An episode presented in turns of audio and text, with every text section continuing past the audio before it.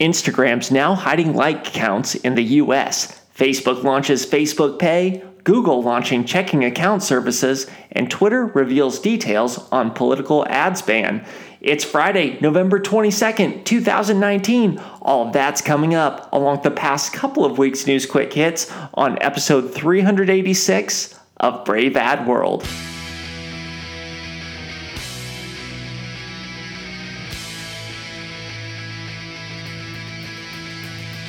New consumers, new media, new strategies. This is Brave Ad World. Hey, everybody, welcome to episode 386 of Brave Ad World, the official podcast of braveadworld.com, which combines actionable insights with some of the latest headlines in social media and digital marketing news. Every week or close to it, I take the top stories, provide a recap, and then share insights as to what those stories might mean to us as marketers. My name is Taylor Wiegert, and definitely coming at you at a weird time. Did not come out with an episode on Monday. Knew I was going to be taking a couple of weeks off for the Thanksgiving holiday here in the US.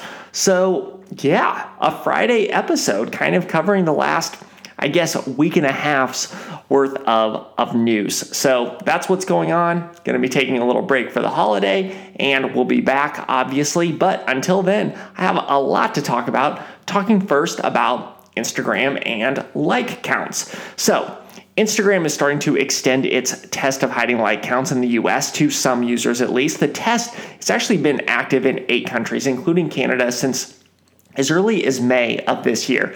According to Instagram, the goal is to take the pressure out of Instagram and quote, make it less of a competition, give people more space to focus on connecting with people that they love, things that inspire them, unquote. Ultimately, Instagram is making the case that, that removing these likes or removing the public view of like counts is a mental health initiative. And since the test is expanding, it must be seeing something positive. Uh, I think they would call the test off if they weren't.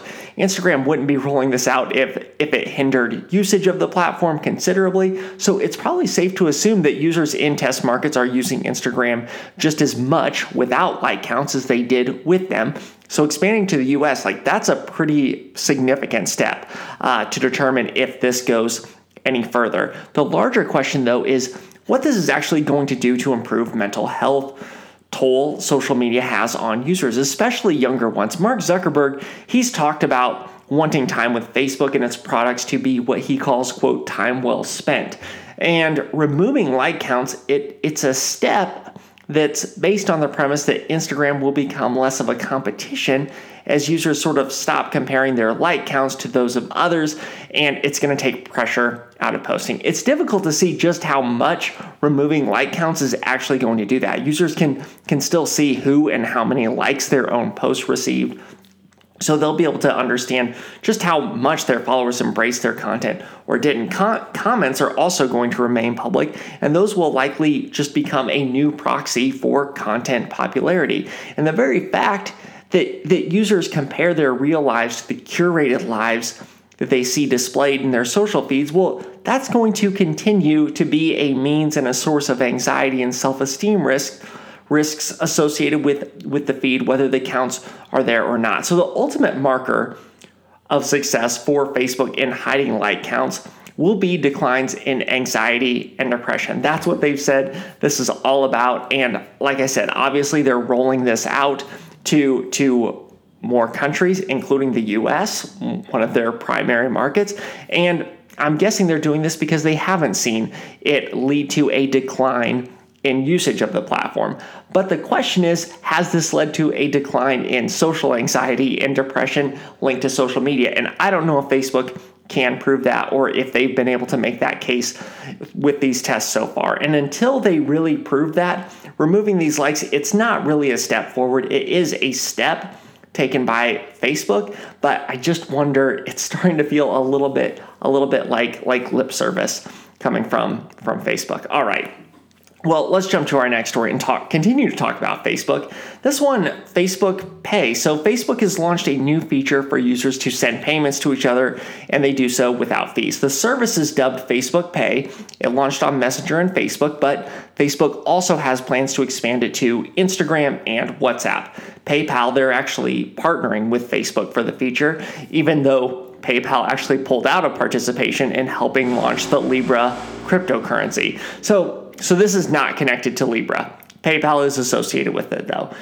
As Facebook rolls this out, though, they're emphasizing privacy. All payment data, it's going to be encrypted, it's going to be monitored for fraud. Facebook, as with everything they do right now, they're saying we're putting privacy first. And this is no different, at least in terms of what they're communicating with this rollout. Facebook already allows users to send money to each other on Messenger. So the big difference here is that Facebook will now allow users to send money between apps. So you'll be able to send money between WhatsApp and Instagram and vice versa. It's difficult to see though just how much potential Facebook Pay has because it's definitely late to the transaction free mobile payments game.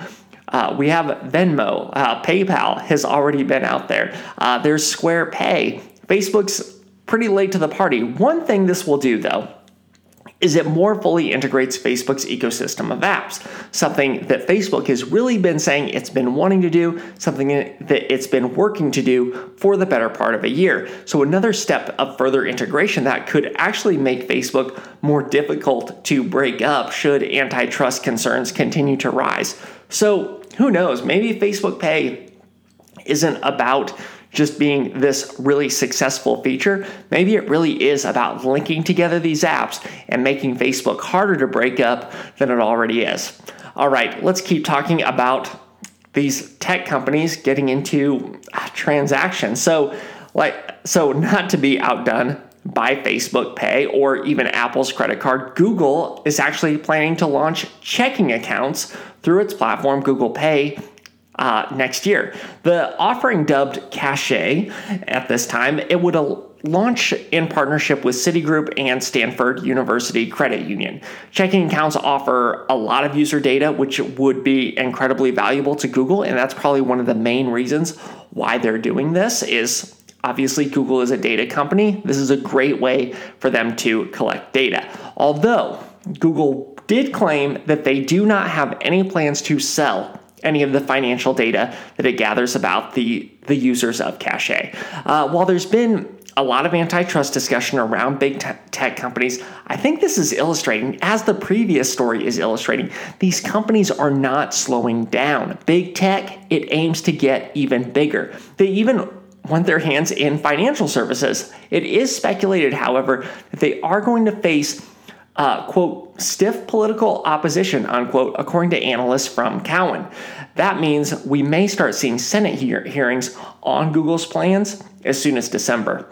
All right, the last story that I want to talk about is Twitter and their political ads ban. So, a couple of weeks ago, Twitter announced that it would ban political ads from its platform, the opposite direction of Facebook, which had adopted more of a laissez faire approach. Now we have details on what Twitter actually has in mind.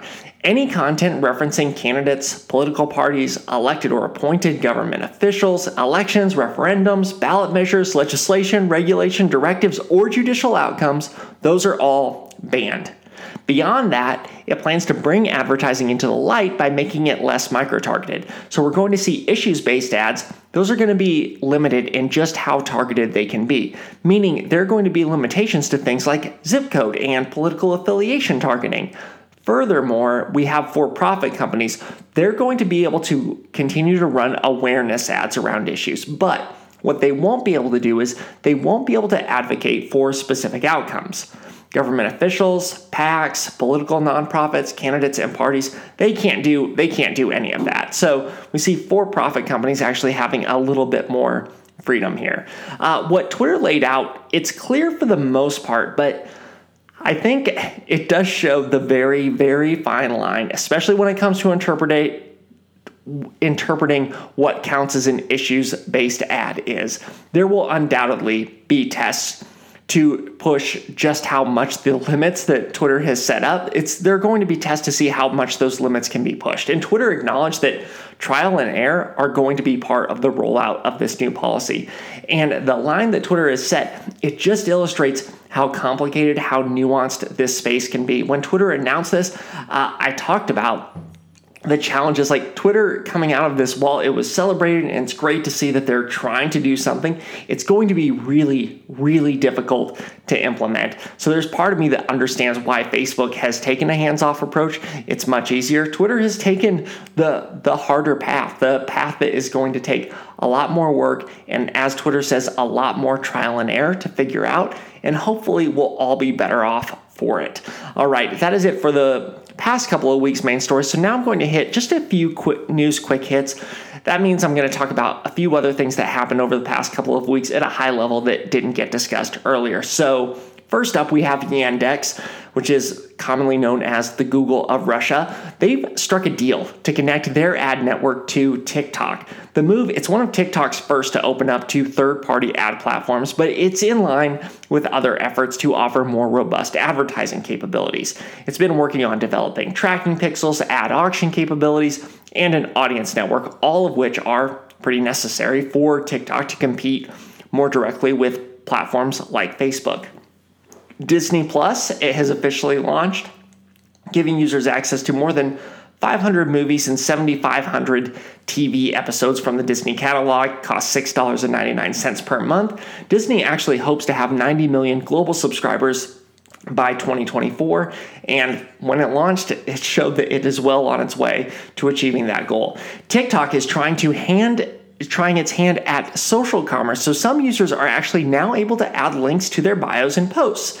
These links they drive to products being the products being promoted. Others are even able to allow users to purchase products within TikTok itself. Now, TikTok already has a shop now feature in China, so it's likely the feature will be pretty ready for a full rollout in the US in the near future. TikTok would join others including Snapchat, Pinterest, and Instagram in enabling shopping within its platform. Snapchat's joining Twitter and giving Facebook some side eye over its political ads policy. It stated that it will actually be fact checking political ads to stem the flow of misinformation. There will be human reviews for every ad on the platform, political or otherwise. And lastly, Amazon Music, they are expanding to allow for free music streaming on more platforms, including iPhone, Android, and Fire TVs. Now, previously, it was only available on the Amazon Echo, which means there's a lot more competition in the space. So the news naturally sent shares of Spotify down. Okay, that's it for episode 386 of Brave Ad World. Before I let you go, I do want to hear from you. Send questions, send comments. Let me know what you like. Let me know what you don't like to Brave Ad World at gmail.com. And if you get a chance, please rate and review this podcast on Apple Podcasts or your platform of choice. It helps me know what you think and it helps others find the podcast. I can be found on Twitter at T Wiegert. That's T W I E G E R T. You can also check out braveadworld.com where I occasionally share my thoughts on marketing. All right. Thank you so much for listening. I'm going to take uh, a week or so off from the podcast, but hopefully this will tide you over until then. And I hope if you're celebrating Thanksgiving, I hope you have a very happy Thanksgiving. And I hope you have a great next couple of weeks otherwise. Thanks for listening. For more, check out braveadworld.com.